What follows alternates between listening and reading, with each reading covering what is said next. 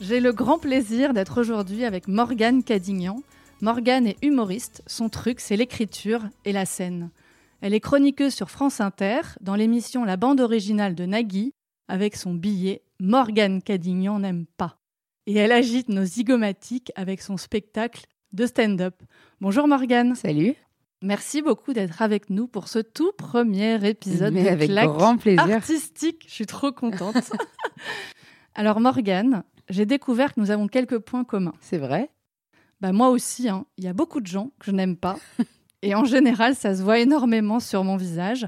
Mais toi, ta méthode, c'est plus radical. hein. Tu les désingues en direct, à la radio, tranquillement. Et en plus, on te paye pour ça. Exactement.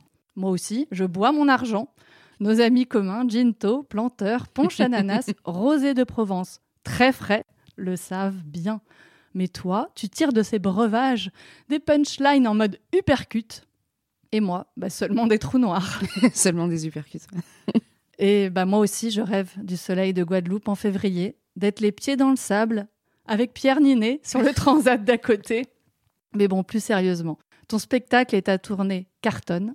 Les retours des spectateurs sont absolument dithyrambiques. C'est ciselé, intelligent, hyper sincère. Et ça claque tellement. Avant que tu nous parles un peu plus de ton processus de création, Ouais.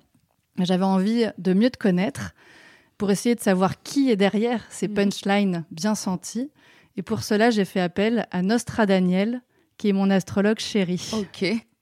Alors, est-ce que la- l'astrologie te titille un peu? Un peu, ouais. Ok. Tu regardes ton horoscope de temps en temps? Non. Non. Alors, Nostra Daniel a planché sur ton thème astral. Mhm.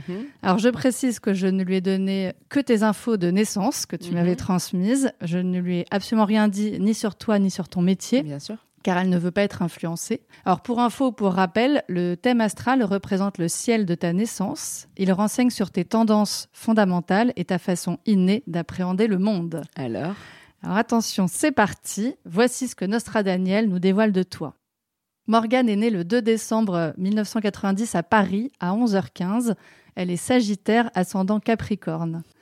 Sa carte du ciel frappe par l'indication graphique d'une double personnalité.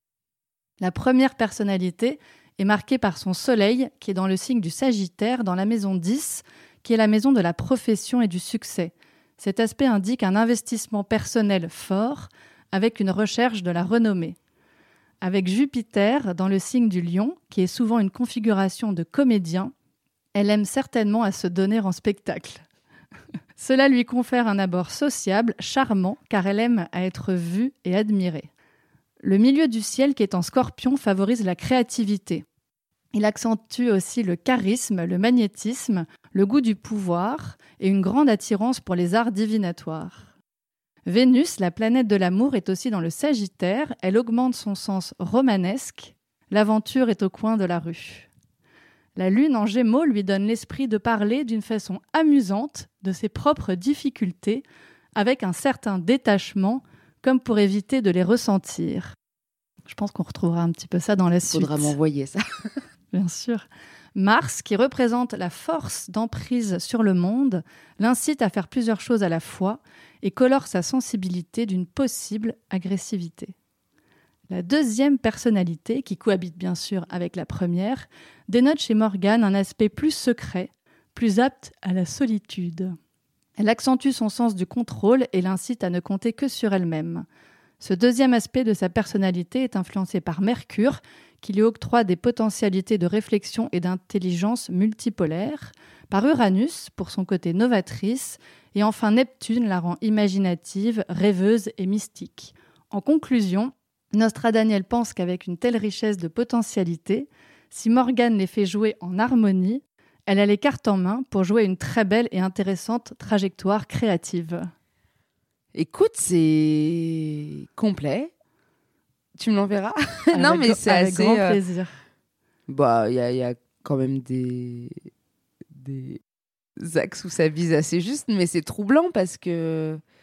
Ouais, après, c'est centré sur le positif. Hein. euh, Oui, en fait, je lui ai demandé sa mission, c'est d'axer sur euh, le côté, voilà, euh, la, la profession Mhm. et comme les, les artistes que, qui viennent dans claque artistique bah, sont très forcément créatifs. On le c'est une pattern qu'on retrouve, donc c'est intéressant de savoir ce qu'il y a de commun chez, euh, chez tous.